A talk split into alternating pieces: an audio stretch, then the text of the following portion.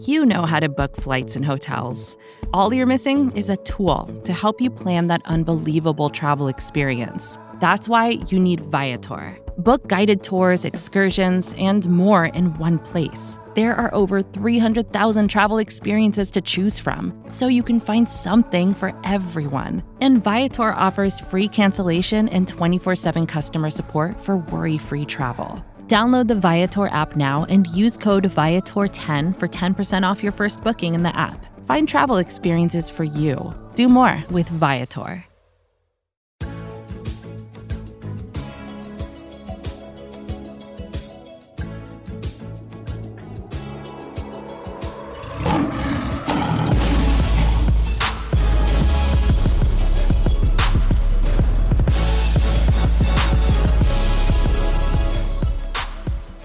Welcome to the Pride of Detroit post game show from Pride of Detroit PODcast. We're going to jump right into it. I'm Chris Perfett, the adequate host, the post game deliverer of ceremonies. Uh, I think this is going to be our second one we record, actually, because I made some horrible mistakes in the first one, and I've had some more time to chew on it, which is antithetical to post game, but it doesn't matter. I think this is going to make a, a little better product, and we'll compare the two, and if it doesn't, this gets yeeted out. And you get the better of the two. You get the one I select. So, welcome to the post game show as we deal with another collapse by the Detroit Lions, who moved to, I want to say one and one and six on the year right now against after a uh, fall apart against the Miami Dolphins, 31-27 your final score.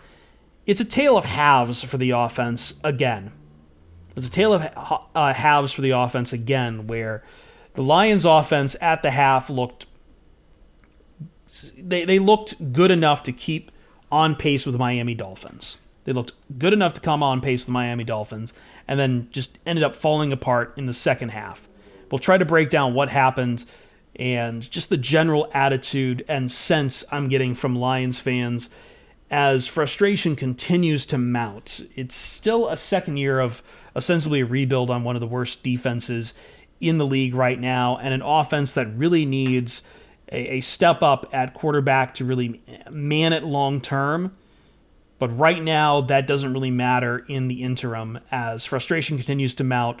Earlier this week from Sheila Hamp, we had the vote of confidence given in a letter out to Dan Campbell, which usually doesn't end well, but I think ultimately that there's nothing that has made me look at this, and I think the Lions would be kind of short sighted to ditch Campbell this quickly. But let's give some thoughts on this. So, how did we get here? How did we get to a to a collapse once again as the Lions at one point held a 21 to 7 lead?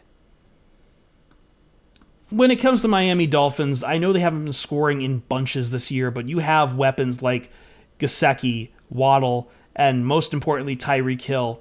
You know at some point that's going to click and you're not going to be able to contain all of that, especially not with the secondary and the defensive coverage that the Lions currently possess. And that's exactly what happened in this game.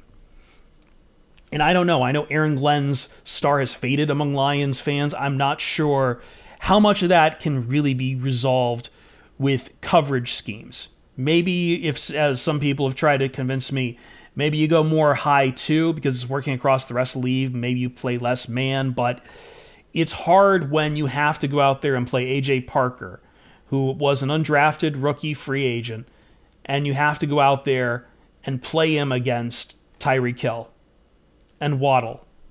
Two incredible, one of them probably the be- one of the best wide receivers in the league. Cheetah is incredibly fast, and he's just going to blow past the Lions, and it happened a lot. Second uh, safeties came and try to help as best they can, but damage man gets done by that man.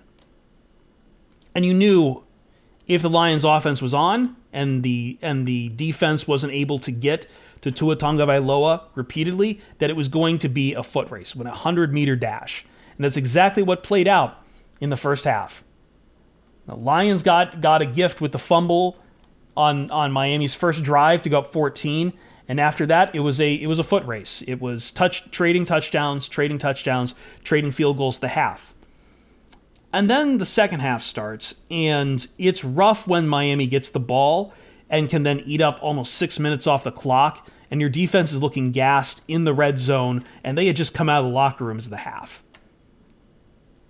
it, it, it sets the tone for what you have to deal with.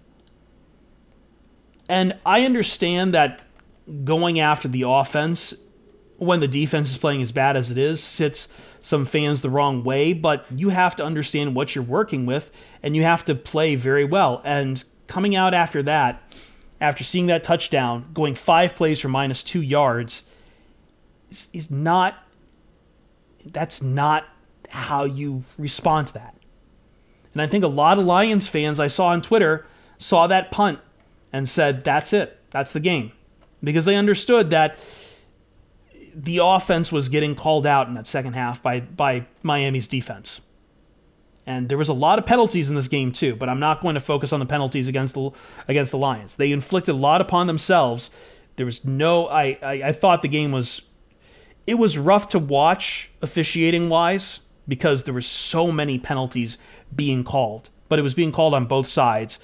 And I don't think the Lions were unfairly targeted on anything. They were sloppy, and they earned a lot of those sloppy calls, especially when Taylor Decker is getting called for a lot of for a lot of stuff that ends up moving the Lions' offense back and back and back until suddenly you have like a, thir- a first and thirty, and there's nothing you can really do at that point, and you're not even trying at that point either, and it just goes downhill from there. Long drives for the for the Dolphins, not a lot doing for the Lions, and to be honest, not a lot of key contributions from some of their key players on offense uh, Amon-Ra St. Brown, seven receptions on 10 targets. Still, though, had some had some key just uh, had some key errors made later in the game. D'Andre Swift coming back, uh, you know, more more receptive in the receiving game. But once again, the Lions, this was not a game where they had a run game going, and it continues to hurt them, especially when they need to extend drives.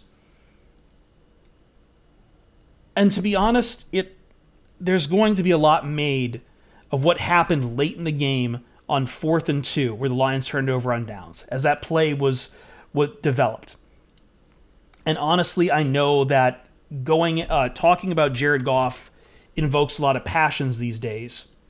And I know there are someone who would say that he's not part of the problem at all, but I think if you are a quarterback in the NFL, you have to know that yes, it would be nice if the defense could get you some stops, and maybe if that happens, you're not playing with your last life always on your head when you're running when you're running on that offense. But you also had a you know a, a two score lead at one point too. And in the NFL, it's always going to come down to one of those final drives at some point. You've got to be ready for it, and you've got to play well in that position. And it wasn't it wasn't a great development. I didn't think there was a lot of guys open to begin with. And I don't know then at that point if you blame that on how it was drawn up, and that then falls on the coaches, or that goes to Jared Goff. But at some point, someone out there needs to call an audible and get something because you have a short yardage situation lying in front of you to keep the to keep the game rolling. You have three timeouts on your side. And that ball goes deep to Josh Reynolds for no good reason whatsoever. It's really hard to swallow. It's really hard to swallow that is your trump card when everything is on the line on your last possession. And I know the way the Dolphins are playing, maybe they march right back down the field, but who cares? Your job at that point is to get the lead. Your job at that point is to get the lead. The Lions did not get the lead. And to be honest, like we know who the Lions defense is at this point. They're going to play moderately well in the front seven. I thought Malcolm Rodriguez had a great game and they're going to just be someone where you just have to sit there and swallow the antics of of the secondary. You're going to have to swallow the antics of Amani Oruwariye. You're going to have to swallow that AJ Parker is struggling to keep up with Waddle with Jaylen Waddle. You're just going to have to swallow it because that's the men you come to battle with. There's no real way to it. That's that's who your roster is. But we've seen this offense do good things, and that's why I get frustrated when I look at the Lions offense and I'm just and I ask, you can't hold serve coming out of the second half? Why? Like you were you were just doing it a few minutes ago. I watched you do it. I'm looking at the box score and Jared Goff has 300 some yards. I know you can do it. So why is it that I feel I feel so bad about the offense? And it's because I look at what happens on the effectiveness of the second half because you have two drives that end in punts after five plays. And a lot of those, and it's not really five plays, a lot of those plays have to be restarted because of penalties. But no, you've got to go more than you, you've you've got to get positive yardage on those drives, and you've got to stop making the errors that beat yourself up and you've got to make those plays to convert those downs. The Dolphins, that's the key to the game. The Dolphins converted an alarming number of third downs. They were 8 for 12 on third down, and they converted their one fourth down where they went for it because they knew the Lions couldn't stop them. They had, they had opportunities to keep those those those drives rolling. Lions did too, and they just did not get them where they needed to. And it's hard, man. When when you get in a game where you know it's a foot race, I hate to say it, but it, it falls upon someone either on your defense or your offense to make a play. And neither side really did it. Neither side really did it. Nobody on the defense could make a stop on Tua Tagovailoa. I know he was able to be sacked. I watched it happen earlier in the game. It didn't happen. It didn't happen later in the game. And I watched the offense in the first half of the game score at will. And it didn't happen in the second half of the game. So blame is going to fall on Jared Goff. Blame is going to fall on the defense. Blame is going to fall on on the offensive line for the penalties. You spread the you spread the blame around because these games aren't won or lost by one individual. And it going from here, it's tough to look at the rest of the schedule and feel optimistic about the Detroit Lions. I keep looking at the schedule and I keep thinking that there's a chances to get a few more wins out of this schedule and maybe find some. But at that point, all the wins you're really finding are just, it's going to be for your confidence at this point. And I don't know what happens looking at that offense, who you can trust now as far as your, you know, your your your key who who who do you put the ball in when you whose hands do you put the ball in when the game's on the line because it's not Jared Goff, and for whatever reason, the Lions are still not really using D'Andre Swift for their running attack. We've seen, and I uh, maybe part of that was was a was a chance to ease D'Andre Swift back in, but at some point, as I've said before on the on the POD cast, the sausage has to get made, and the Lions aren't the same team if they don't have a run game, and they didn't have a run game here. Props to Jamaal Williams getting off the schneid, being sure-handed in the red zone, but you need you need someone on the ground to get you to the red zone, and they don't have that either. Looking at the rest of the schedule, it's I, again, I think that the Lions have some chances still to salvage a little bit of pride, but for fans, that's all it's going to feel like. Just a little bit of pride. Maybe you'll feel good for a week, but I think for a lot of fans, they've already written the script on it. And for a lot of fans, they feel frustrated because the the main thing I think people wanted to see out of the Detroit Lions in 2022 was progress. Progress built upon 2021. And I'm hard pressed to look at this Lions team and see areas outside of maybe the front 7 on defense where the where the Lions have improved. On a base level, they've improved on offense, but they've improved on offense on a box on, on a box score level. They've improved because it, it doesn't matter what you do in the first half if you're going to come out in the second half, as they did against, as they've done against Miami, as they did against the Cowboys, as they did about uh, against uh, the Vikings, as they did against the. Uh, you can't if you can't keep that ball rolling for four quarters, it's going to cast a shadow on you regardless. I think some of the younger players have definitely improved, and that gives you hope. Josh Paschal has shown you a lot of good stuff. Jeff Okudah continues to be great. Malcolm Rodriguez, I said earlier, was the star of the show here. You hope maybe those are building blocks for future, and that's why I still cleave to this that this is a rebuild. But I hear from a lot of fans, and I see a lot of fans still getting frustrated and with, with the coaching staff. And that frustration builds sometimes. I think organ- good organizations ignore the fan frustration because they have a blueprint. And they, when they have the blueprint, they evaluate that blueprint at key junctures and reassess. I don't think it's going to end in Dan Campbell just getting thrown to the curb after two years into a rebuild. But it's hard to tell with the Lions. It'd be, the, it'd be very quick to, to fire a coach. It'd be reminiscent of the 2000s. That's not a good place to be. And that's I, I hate that we're that at that point seven games into a season. I hate to use the words there's a lot of football to be played, but man, there's a lot of football to be played. You're going to feel really bad after these games, especially after the losses. But I also know that after that Commanders win, how everyone was singing the praises of the team. And maybe that changes if you get a win over, say, like the Giants, or a win over the Bears, or a win over even the Packers, or the Jaguars. There's some winnable games coming up, but the Dolphins, I thought, was one of the rougher ones sitting here. We're going to wrap this up right now. Uh, Post game show hitting your feeds tonight, Sunday night. If you're part of the PODcast family, join us for PODcast on Sunday night.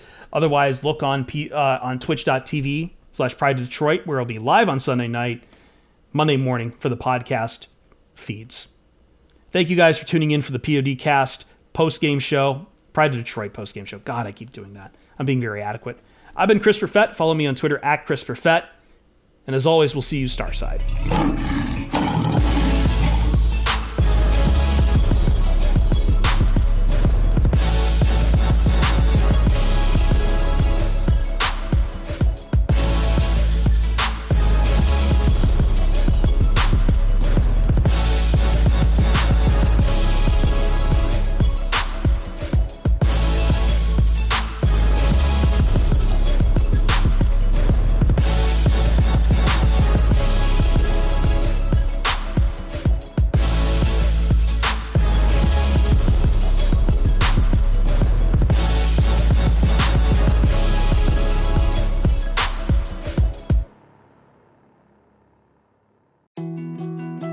More to dos, less time, and an infinite number of tools to keep track of. Sometimes doing business has never felt harder, but you don't need a miracle to hit your goals. You can just use HubSpot because their all in one customer platform can make growing your business infinitely easier. Imagine this high quality leads, fast closing deals, wildly happy customers, and more benchmark breaking quarters. It's not a miracle, it's HubSpot. Visit HubSpot.com to get started today. Support for this show comes from Fundrise. Buy low, sell high. It's easy to say, hard to do. For example, high interest rates are crushing the real estate market right now. Demand is dropping and prices are falling, even for many of the best assets. It's no wonder the Fundrise Flagship Fund plans to go on a buying spree, expanding its billion dollar real estate portfolio over the next few months. You can add the Fundrise Flagship Fund to your portfolio in just minutes and with as little as $10 by visiting fundrise.com/fox. Carefully consider the investment objectives, risks, charges and expenses of the Fundrise Flagship Fund before investing. This and other information can be found in the fund's prospectus at fundrise.com/flagship. This is a paid advertisement.